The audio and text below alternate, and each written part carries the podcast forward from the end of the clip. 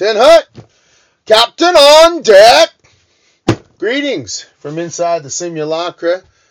Captain Hicks here, and we're going to dive into 2023. Now, why would I be talking about the top movies of 2023 on February 25th?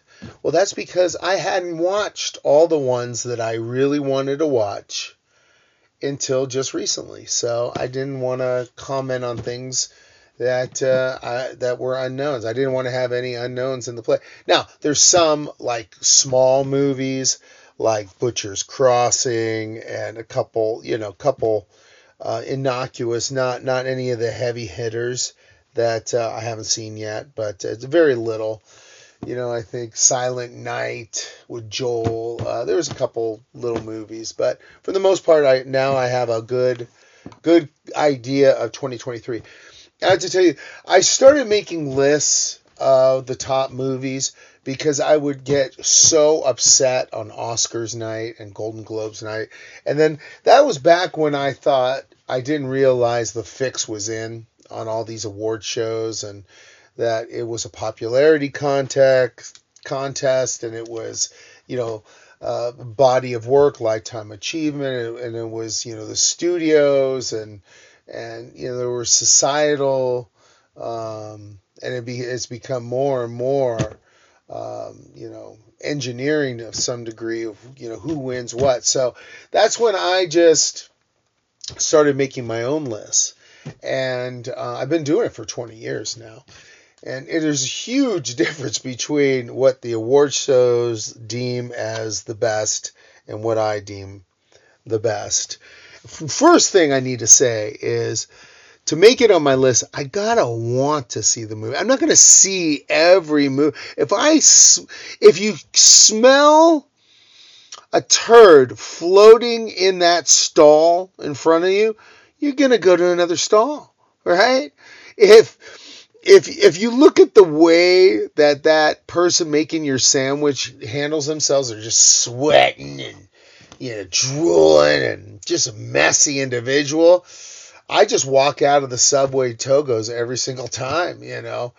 I just, I'm not going to eat it. So there has to be a reason to see it, right? There has to be a good trailer. There has to be a series of good trailers. There got to be some good articles. There's got to be some good word of mouth. If none of that is going on, then, you know, I'm really not going to run out and see the movie. So uh, you know, but for the most part, I mean, th- there there are quite a few movies in the Best Picture category that that I deem worthy, and I'm glad they've expanded the categories. I don't like how they they force filmmakers into certain pigeonholed um, ideas of what kind of representation is necessary um, because you know every period has a different, you know, has a different, uh, you know, level of representation, right? So every every every genre is a little different, and and and and, that cuts both ways. But I never really wanted to see a, Anatomy of a Fall. No desire. Barbie. Now I was so happy Barbie did so well for the gals. I think it was the best marketed female focused film ever. Best casting, Margot Robbie and, and Ryan Gosling ever. But you know, I just don't really have a huge desire to go see a feminist manifesto. I'm sorry. So it didn't make the list. Um, uh, Maestro, I tried. I didn't get into it. I'll leave it at that. Past Lives doesn't look interesting. Poor Things looks repulsive to me. I mean, Mark Ruffalo is repulsive. Um, you know, um, what's her name? The gal from Super Bad. A man, uh, gosh, I can't remember her name right now, but her with a unibrow is just not something I really want to see. Zone of Interest, that really looked terrible too. So there's some movies that are on that list. I had, I, I didn't have any desire to see. But of the films I had a desire to see, I was very impressed actually. When you get through all the minutia, there there were some really. The thing is, like in the in the in the industry, after all this shakeup, it's kind of like our society. You've got some really good films this year, and then you've got the worst movies ever made, the flopbusters, right? But there were some good movies, but there's no middle class. There's there's very little middle class going on in Hollywood right now. And I'll get into streaming next week. I'll do one on streaming, and then I may do a worst of, but doing a worst of is just going to be a bitch session, so I might leave that one alone. Um, I consider this year, and I haven't heard any pundits go into this at any level, that this was the year of the business movie. Nobody's talking about that. Why? Well, they don't make a lot of money. Why is that? Well, a lot of the plebes don't understand business. And, you know, I, I understand, you know, but a lot of, a lot of, a lot of, a lot of in, individuals, a lot of the profane out there don't understand business. So they're not going to really go out and see business movies. But this was the year of business movies, and it's been, I, I, I shouldn't say understated, hasn't been mentioned. Hasn't been mentioned. And there were some great ones. But I was thinking about the top movies this year. You have to go back to like 2019 where there were some worthy movies. 1917 and Joker. Those were good movies. Once Upon a Time in Hollywood, excellent. Avengers Endgame, the end of the MCU, the beginning after that of the MCU. Marriage Story, Richard Jewell, John Wick, you know, 3, you know. There was a lot there was good movies in 2019. That was before COVID hit. And then COVID hits, get this. Nomadland.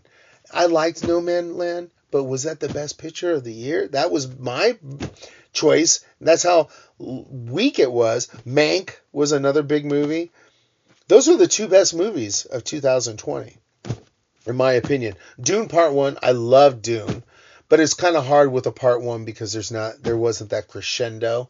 I'm really looking forward to Dune Part Two next week. Nightmare Alley, that is one of the best movies in the last 20 years. It's in my top 10 for sure. Rich, King Richard, that was such a good movie until Will Smith put his stank on it from the Oscars slap. But that was a good movie. And then 2022, Maverick was excellent. a uh, Triangle of Sadness was good.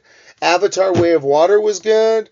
Unbearable Weight of Massive Talent was good. But not a lot of like massively, you know, Oscar worthy films. So this year, I was so pleased. I'm not going to get in. I have 45 films on my best movie list. Now, this is all weighted. Now, you, I'm when I say best movies, these are films I liked. Okay, are they the best ever? No, but when you compare it to movies of the 80s and 90s, or you know, basically mid 80s to 1999.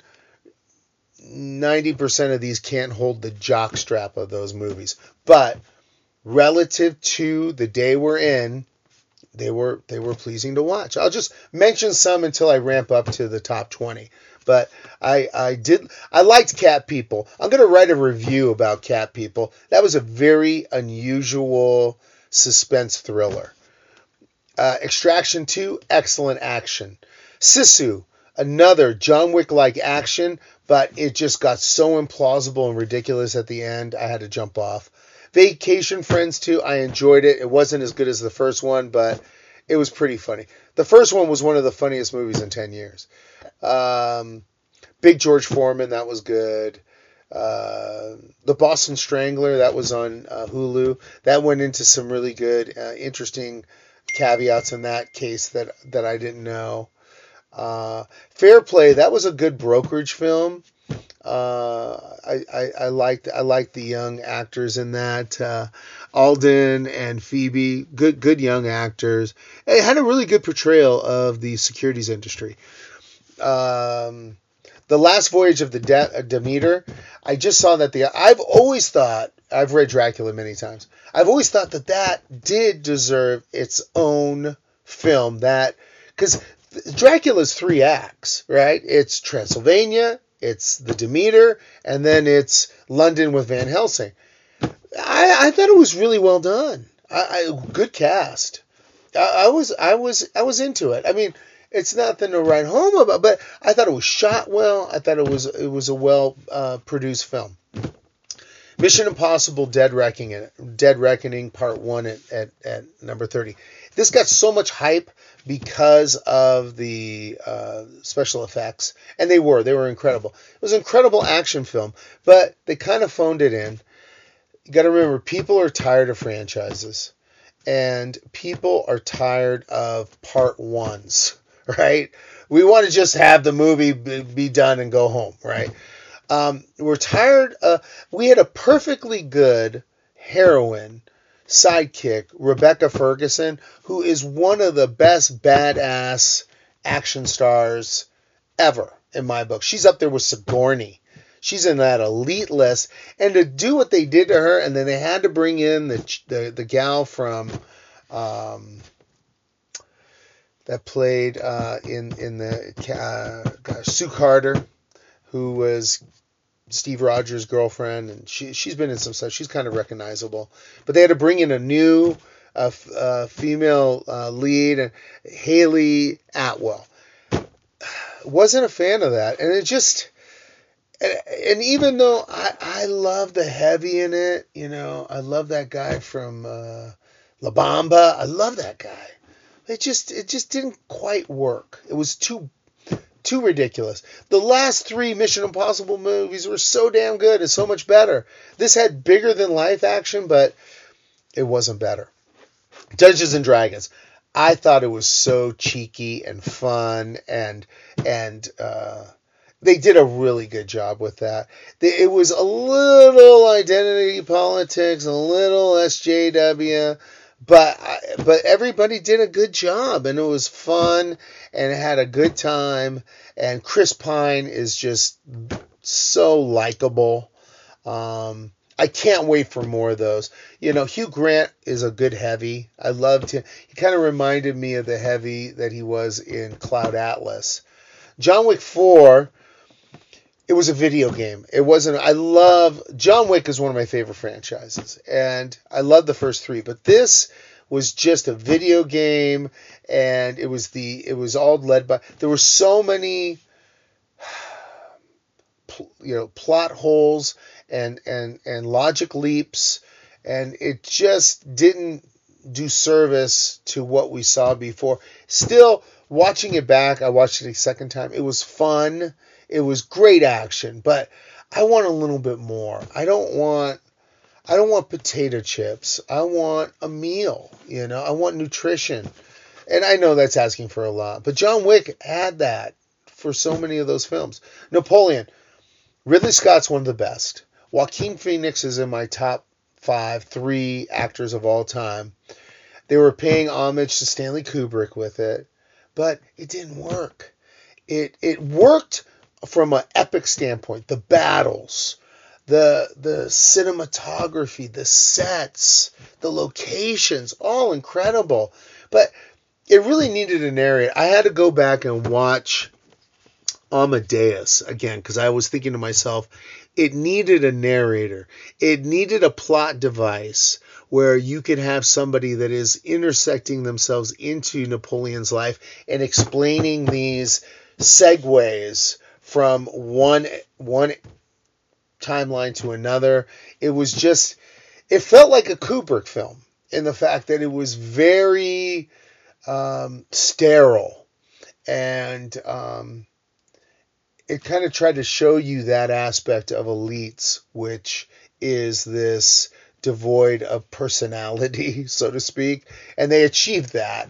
And I, I just felt it was it, it, it, they didn't do justice to the character of Napoleon, and if Napoleon was that boring and and uh, from a standpoint of his personality and and his lifestyle and what have you, they could have jazzed it up, right? They, they could have used a little creative license, and you have such genius in Joaquin.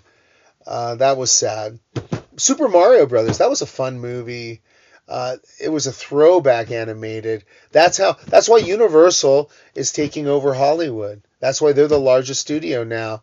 Super Mario nailed it on so many levels.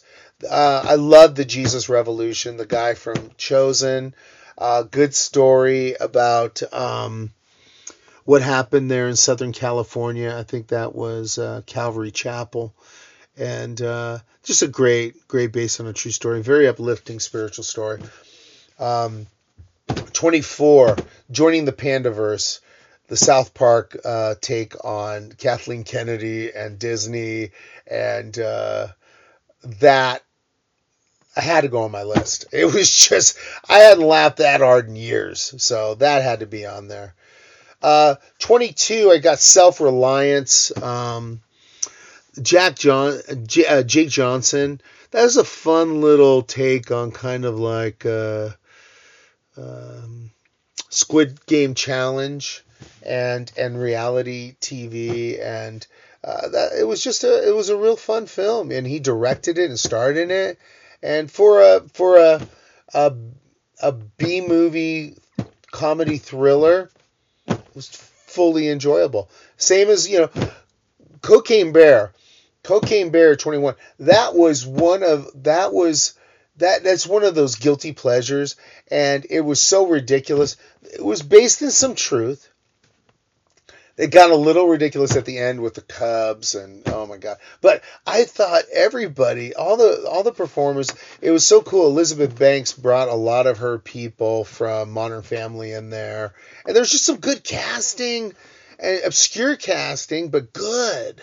Um, and Ray Liotta, that was one of his last films, so I had to had, had to. I think they're going to do a sequel, uh, which is crazy, but. Um, Nefarious, nefarious when it that's number twenty.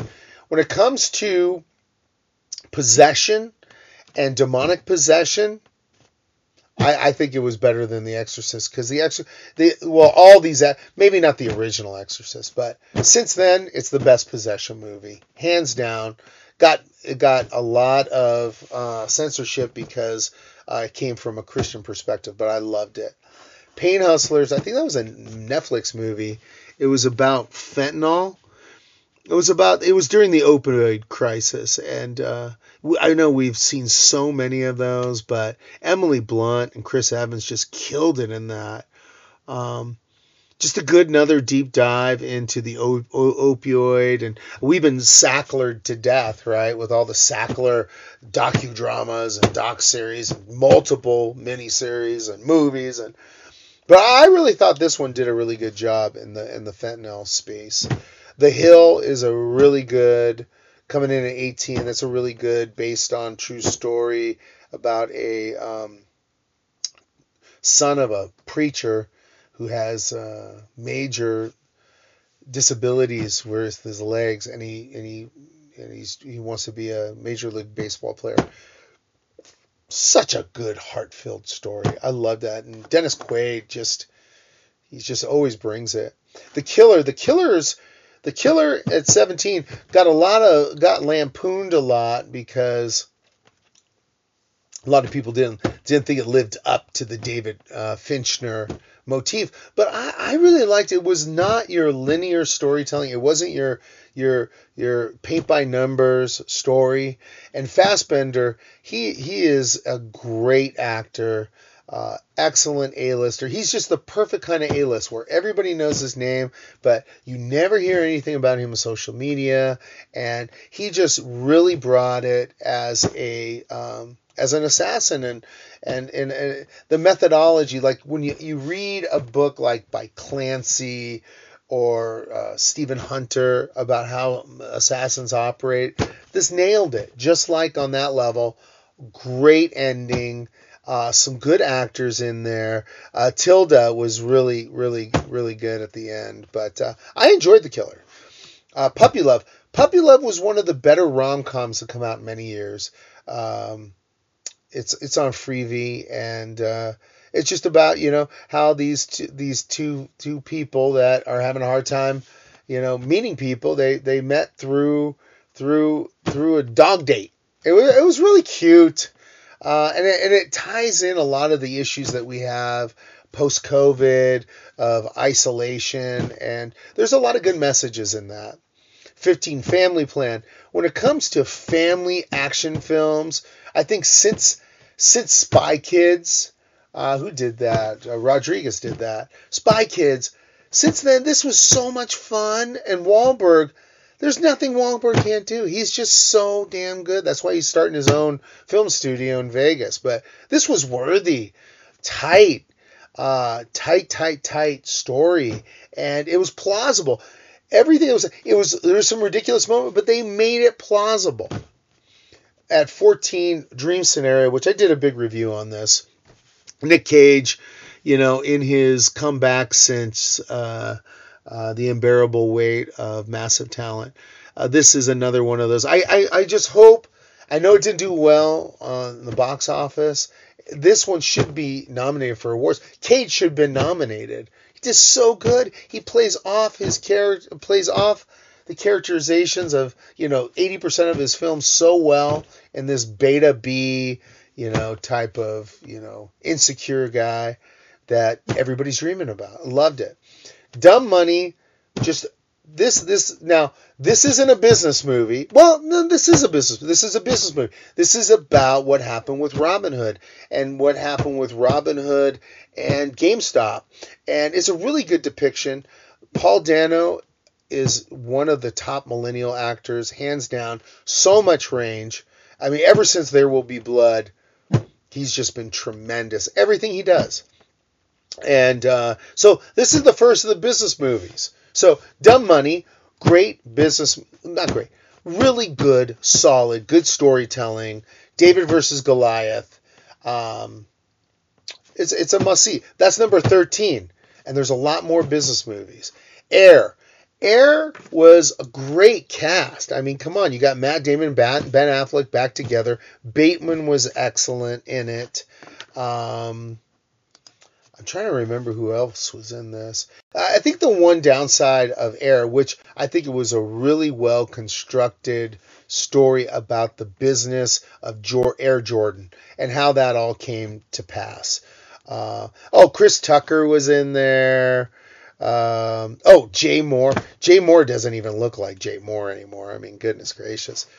But uh, I, I thought it was a really solidly executed film. Uh, it just didn't have the wow factor because you didn't have a lot of Jordan in it. And I think they made a mistake there. And gosh, it got crushed in the box office. But it was a it was an excellent business movie. It's in my top ten business movies uh, outside of Wall Street uh, ever. Uh, uh, the Beanie Bubble about the Beanie Baby uh, bubble that was created. And, uh, you know, just when Zach uh, Galifianakis is kind of out of the scene, he just comes busting back. And he just slays it. And, uh, you know, you got Elizabeth Banks in there. Um, gosh, who's the gal? Was it Amanda Peet? No. Um, uh, no, no, no, it was Elizabeth Banks. Elizabeth Banks just destroyed. Uh, Sarah Snook, she's from uh, she's from Succession. She was good too. But a lot of good uh, uh female characters in this. Uh, it was it was um, it was a very surprisingly good story. I didn't know all the nuances of that Beanie Baby bubble and how uh, atrocious he was to his you know his his you know the, the, everybody that worked at the company. You know, Ty Warner was just a greedy bastard. How do these people lose sight so much? It's unbelievable to me.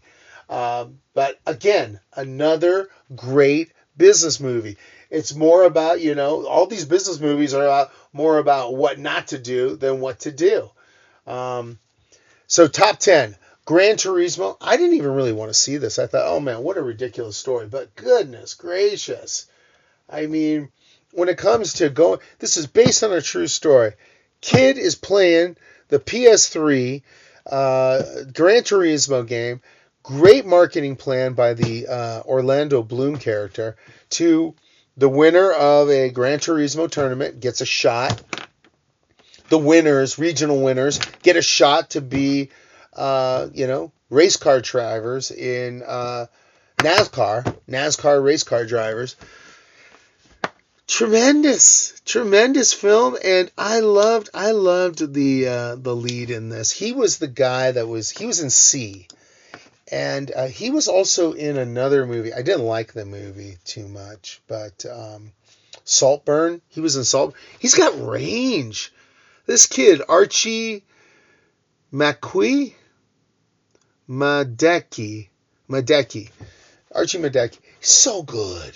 Such a good actor. Such a good young actor. I'm I'm gonna have to I'm gonna have to put him. I gotta start a, a Gen Z list of top Gen Z actors. But if you look at his performance in See versus Gran Turismo and then Saltburn, they're two, three totally different people. So, um, oh, and Voyagers. He was in Voyagers. No, this this kid is a up and comer, and he sold it. He sold me.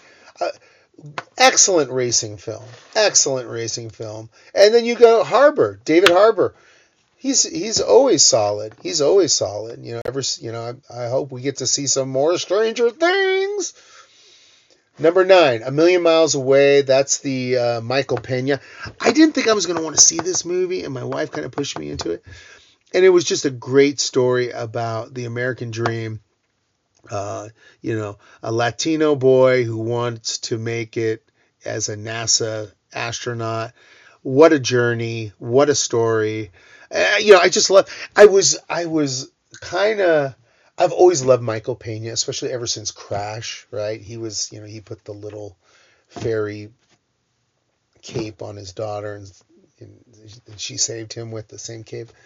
He's, so much fun. I, I loved him in Ant Man, but gosh, he was just so terrible in the Jack Ryan as um, Chavez. So terrible. He just he's he's not an action guy. I mean, he's he's got a you know dad bod He just doesn't look like an assassin, but he was so good and likable in his wheelhouse. Another uh, Latin themed uh, story, Flaming Hot. I was really surprised. The story of how Flaming Hot was added to the Cheetos. Oh, what a this guy Jesse Garcia just killed it, and Eva Longoria directed that. That was so impressive such a good, heartfelt story. rags to riches and perseverance, determination. Excellent. Sound of Freedom, you know, sensation um, at number seven. Um, Caviezel, you know, I mean, he just he carried that movie. Just the story behind that movie and how it was blocked and you know, and then how it, it did better than Indiana Jones when it came out. It just the story, the Sound of Freedom story is just by itself, without all of the child trafficking stuff and how that really triggered a lot of people. Uh, it's it's a it's it's a travesty that that movie wasn't nominated for any awards. It just shows you the the censorship in Hollywood is real. Um, enough of that.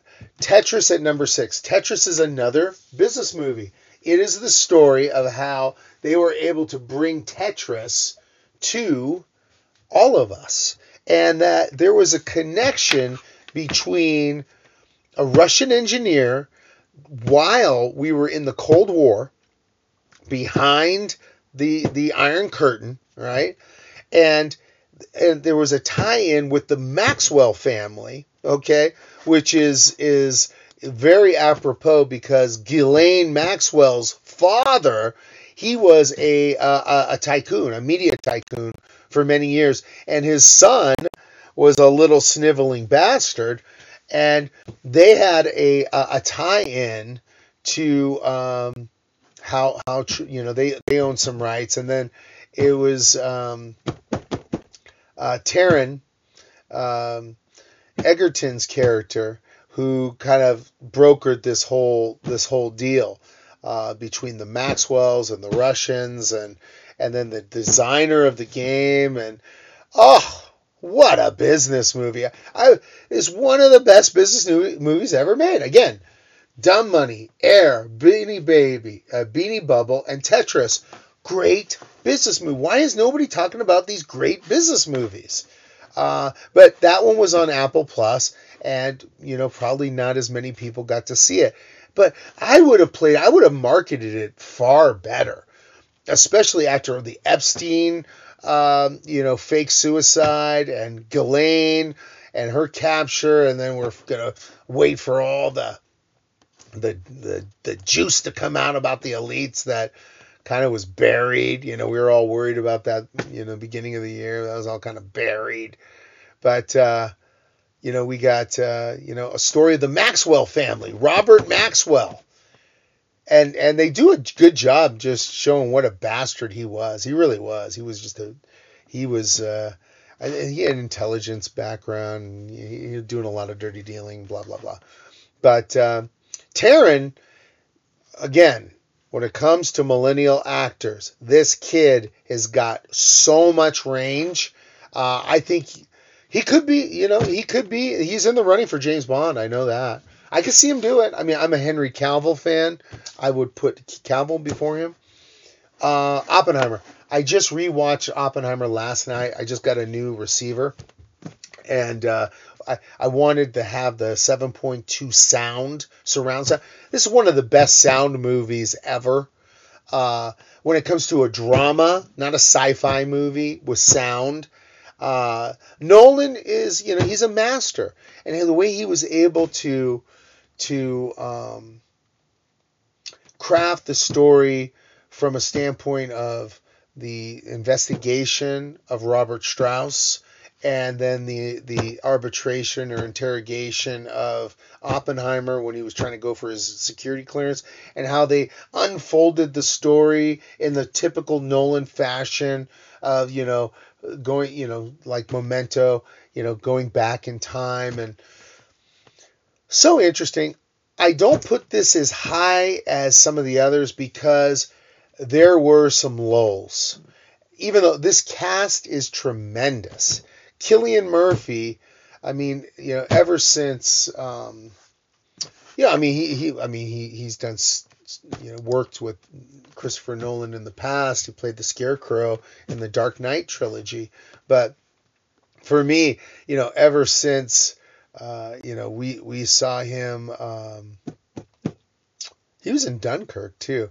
But Peaky Blinders, Thomas Shelby is one of those enigmatic characters, one of those iconic characters. That series uh, did it for me. I mean, that was my my favorite performance by him, and uh, that's one of my favorite crime dramas of all time.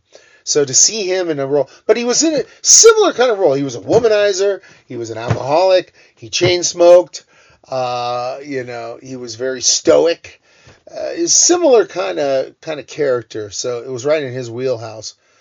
Uh, I hated the Emily Blunt character, which I love her so much. I hate to hate. I I hate to. Lo- oh, I I hate to hate her. You know what I mean?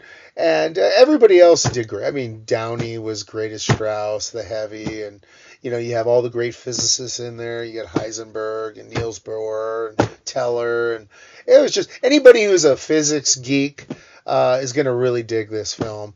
But it was too long. It needed an edit. Also, it was a little sympathetic to the communists, which it kind of there was this underlining agenda like they were crucifying him because he had communist um, uh, ties which yeah when you're q clearance you got to be clean so yeah number five another business movie blackberry.